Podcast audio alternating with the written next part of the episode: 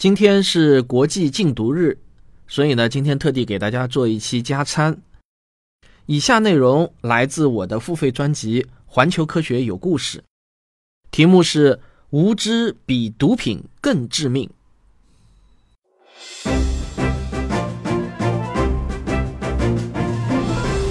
环球科学有故事，比科学故事更重要的，更重要的，更重要的，更重要的是科学精神。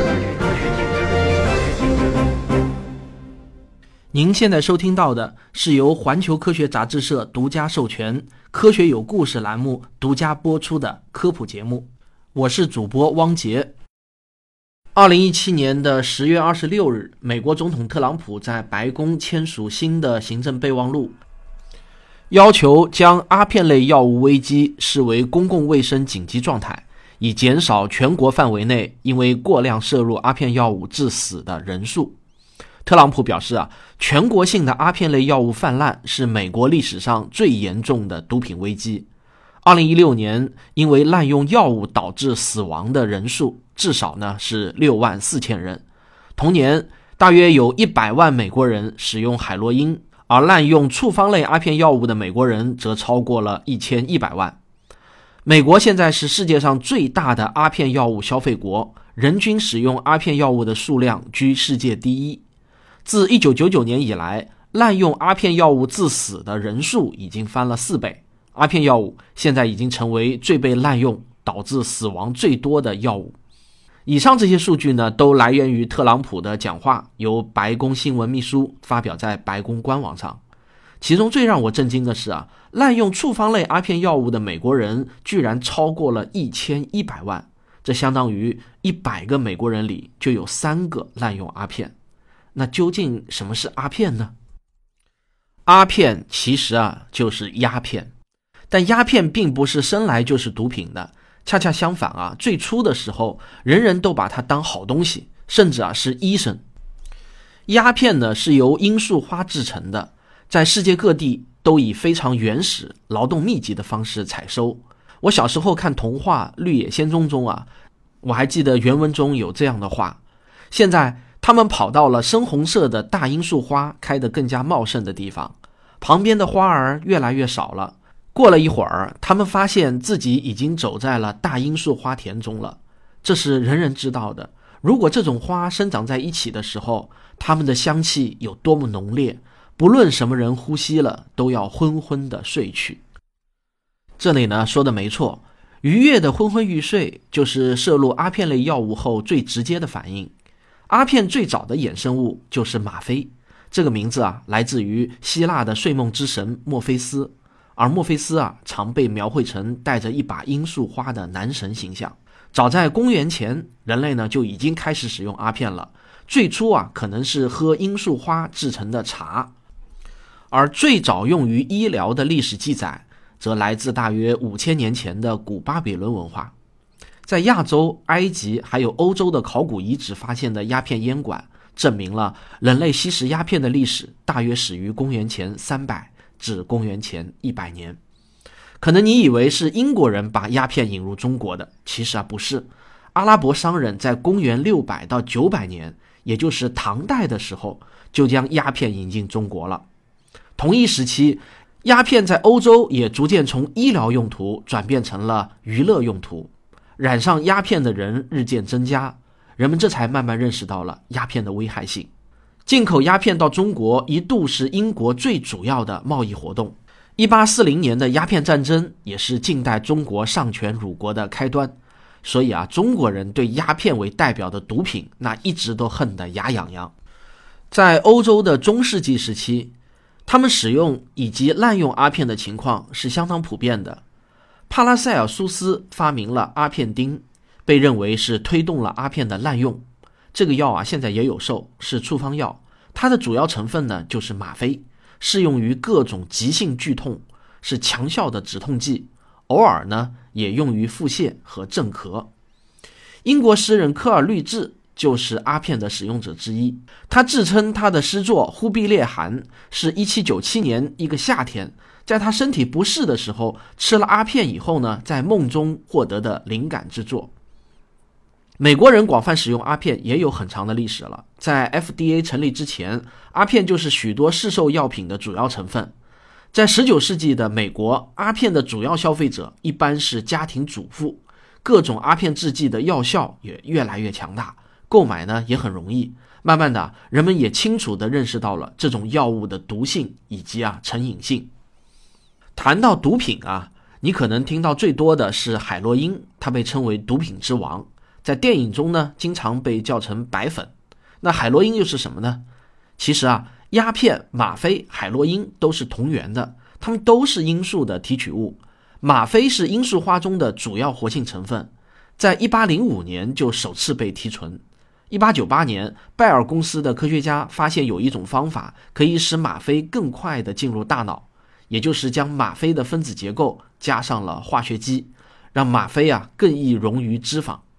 这是吗啡迄今为止的最后一次改良，所得到的成品呢，就是海洛因。拜耳公司曾经以这个名字生产麻醉剂，在减轻疼痛的功效方面，目前还没有任何药物能够替代阿片。不少医生正在积极游说，希望开放末期癌症患者使用海洛因，因为海洛因确实能够更快地缓解疼痛。美国政府正在衡量如何在医疗利益与海洛因长久以来的法律地位间取得平衡。科学家们也一直在努力，希望找到一种既能消除疼痛又不会成瘾的药物，但这项任务一直都没有成功。任何有效的阿片类镇痛剂都会让人成瘾。不过啊，可能很多人看过美剧《绝命毒师》，那里面制作的毒品并不是海洛因，而是冰毒。这才是当今世界上用量最大的毒品。这几年你听到的明星吸毒的案件啊，除了大麻，其他全都是冰毒，无一例外。海洛因时代啊，已经一去不复返了。还有一种常见的成瘾性的药物呢，叫可待因，它是很多止咳水的主要成分。有些药物滥用者为了得到较强的效果，他们常常会喝掉一整瓶一百二十毫升装的药水，这样的剂量确实足以产生大醉的效果。这类止咳水曾经是非处方药，但是因为太常被当作娱乐用药，才改为了处方药。现在啊，美国大多数的州都必须凭医生的处方才能购买含有可待因的止咳药水。那么，阿片除了让人能够舒服的昏昏欲睡，还有其他的快感吗？也是有的。据说啊，是一种类似于性快感的感觉。这种高潮过去后呢，使用者则会陷入做梦般的愉快状态。基本啊感觉不到任何疼痛，这时候使用者的呼吸就会减慢，皮肤可能潮红。使用阿片还有一种典型的反应，就是瞳孔啊会收缩到像针尖般的细小。除了这些，使用者也可能出现恶心、呕吐，还有便秘的症状。威廉·巴勒斯被称为毒品文学之父，他的著作《瘾君子》就是一部半自传性质的作品。他在书中回顾了自己的瘾君子生涯。各种嗑药经历写的那是非常的详实。他在书中这么描写嗑药后的感觉：一阵放松感逐渐蔓延，肌肉从骨骼松弛开来，就像是失去了轮廓，又如同浮在温暖的海水中。随着这令人放松的波动传遍全身组织，一阵强烈的恐惧感油然而生。我有一种感觉，有些恐怖的图像潜伏在我的视野之中。当我把头向后转，图像也跟着移动，因此我一直无法完全看到那些图像。我感到恶心，一张张图片从眼前掠过，就如同电影一般。一个闪着霓虹灯的巨大鸡尾酒吧不断的放大又放大，直到街道、车辆以及修路车都被吞噬。第二天早上，我吐了，觉得不舒服，直到中午。那么，过量摄入阿片真的会导致死亡吗？会的，阿片类药物的迷醉效果来得越快，过量致死的风险也就越高。它进入大脑的速度则主要取决于摄入方式。直接将药物注入血液，能够最快产生快感；吸入烟雾呢，则是其次。注射阿片类药物只需要几分钟的时间，就能使大脑中的药物浓度达到高峰。芬太尼就是脂溶性最强的阿片类药物，摄入后几秒钟，大脑中的浓度就会达到最高。海洛因呢，则较为缓慢，需要一两分钟；吗啡则更慢一些，但也不会慢太多，大约呢是五分钟。用鼻腔吸入海洛因的吸收速度较慢，这是因为海洛因必须要先穿越鼻黏膜才能进入下方的血管，而服用药丸呢，则通常最慢产生快感，因为药物必须要经过小肠的吸收，而且在进入血液之前呢，就已经被肝脏代谢掉了相当高的比例，这个过程大约需要三十分钟，因此呢，口服药丸不会造成突来的快感。威廉·巴勒斯曾经在《瘾君子》一书中为终身吸毒寻求庇护。他说：“啊，我从没有后悔过吸毒。我觉得，如果我从没染上毒瘾的话，一定没有现在那么精神。间歇性使用毒品让我保持健康。大多数吸毒者每隔一段时间就会戒一次毒，收缩一下身体组织，换掉一些依赖毒品的细胞。这当然啊，是他自己的臆想。”不过呢，他另一段描述戒断反应的文字倒是非常的真实。他说，我鼻涕眼泪直流，汗水湿透了我的衣服，我被冷热交替的感觉冲击，仿佛一扇炉门反复打开又关闭。我躺在行军床上，身子太虚弱而动弹不得，我的双腿抽搐疼痛，难受的不知道往哪儿摆。忧郁的心情伴着病样感而来，它简直啊比病样感更糟糕。一天下午，我闭上眼睛，看见纽约成了废墟，巨大的蜈蚣与蝎子在四十二街空荡的酒吧、餐厅还有药房里爬来爬去，丛生的杂草从路面的裂缝以及孔洞中冒出来，街上空无一人。五天以后，我才开始感觉好一点儿。巴勒斯呢，倒是在八十三岁的时候自然死亡的。他一生中的大部分时间里都活在阿片类药物的药瘾之下。有人觉得这样的做法愚蠢至极，比如著名的科幻小说作者大卫·布林，他就提出，自然的愉悦，比如音乐、性和冥想等带来的惬意，并不输给药物。当你听着最爱的音乐，做着最爱做的事情，幻想着最愉悦的场景的时候，大脑呢就会分泌脑内啡，这种物质可以使你获得和摄入阿片同样的新快感。我举个例子啊。在英语里面呢，有一个 “runners high” 这个词，指的呢就是跑步者的愉悦感。他说的是啊，在运动量超过某一数值时，通常呢就是到了已经累得快要趴下了的程度，大脑啊就会开始分泌脑内啡。更重要的是，自然的愉悦成瘾性很低，没有也就没有了。但停用阿片后呢，会出现一种不易察觉但可能持续很久的症状，那就是烦躁不安，感觉什么事儿都不对劲。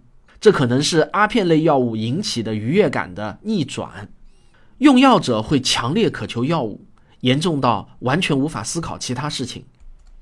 对毒品的渴求，在生理症状减轻之后，仍然可能持续好几个月，甚至啊是终身。好了，那么有了这些基础知识之后呢，你在阅读本期《环球科学》中的一篇文章《无知比毒品更致命》，就会有更加深刻的理解了。特朗普在面对美国的阿片滥用问题的时候，声称这个严重的问题前所未有。但其实啊，上世纪六十年代的美国也曾经爆发过海洛因危机，当时的解决方法就是把贩毒和吸毒的人都关起来。到了一九七三年，纽约州通过的洛克菲勒禁毒法案规定，贩毒超过两盎司五十七克，或者啊持有毒品超过四盎司一百一十三克。就至少会被判刑十五年。到了本世纪初，百分之九十通过该法案定罪的人都是黑人或者拉丁裔，远远超过了这两类人在吸毒贩毒人群中的实际比例。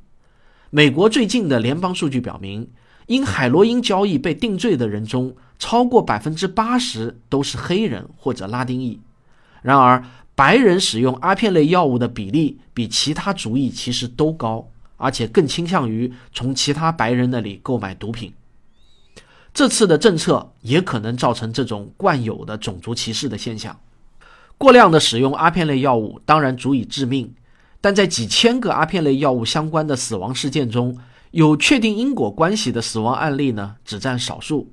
很多时候，真正的死因是人们在服用了阿片类药物的同时，也使用了其他药物，这才是致命的无知。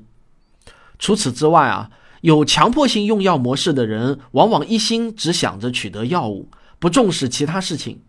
成瘾者常常为了药物而铤而走险，许多女性成瘾者为了挣钱满足药瘾，就与他人发生危险的性行为，增加了染上性病的风险。还有许多人共用针头注射毒品，这就大大增加了感染艾滋病病毒以及肝炎病毒的风险。纽约市有相当比例的海洛因成瘾者便感染了这两种病毒。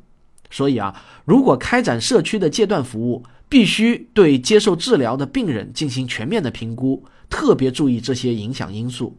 不管我们喜不喜欢服用海洛因和其他阿片类药物的问题，肯定都会存在。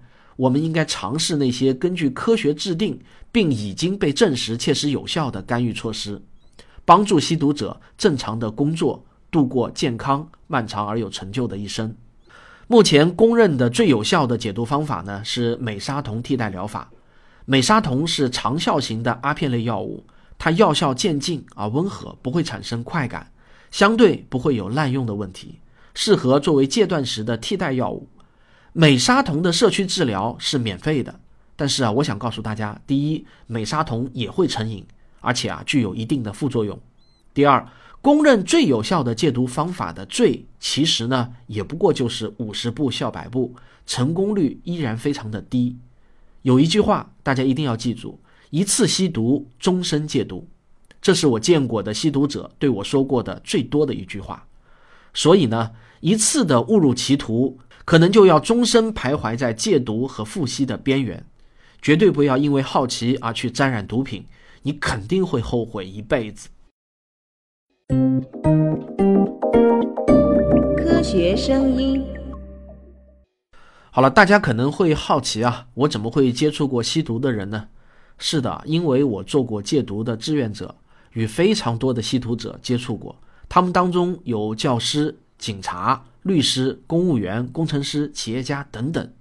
最后啊，我还有一个非常重要的提醒：很多具有止咳作用的中西药都含有毒品的成分。不过西药呢，一般都会有明确的不良反应提示，你只要注意看说明书就可以了。但是呢，有很多的中成药却没有给出风险提示。在这里啊，我要念一些非常常见的中成药，大家将来自己或者啊家人用药一定要引起重视。含有阿片或者阿片丁的常见药有复方甘草片、复方樟脑丁；含有罂粟壳成分的常见药有强力枇杷露、人参保肺丸、哮喘片、精致咳嗽痰喘丸、泻痢固肠丸、科林止泻胶囊、咳树廷糖浆、复方吉祥草含片、竹卡木颗粒等。有些小儿专用的中成药也含有罂粟壳成分，例如小儿止泻片、小儿止泻灵颗粒、灵贝止咳糖浆等。那我不是否认毒品成分的药用价值，我是在提醒大家，纯天然并不代表没有毒副作用。绝大多数情况下，为了止咳去吃这些药物是绝对的弊大于利。咳嗽本身啊，就是一种人体的自我保护机制。它本身并不是病，只要在能够忍受的情况下，咳嗽远比服药止咳健康安全的多啊！好，内容放完了。如果大家没有听过我的《环球科学有故事》这个付费专辑的话，也欢迎大家订购。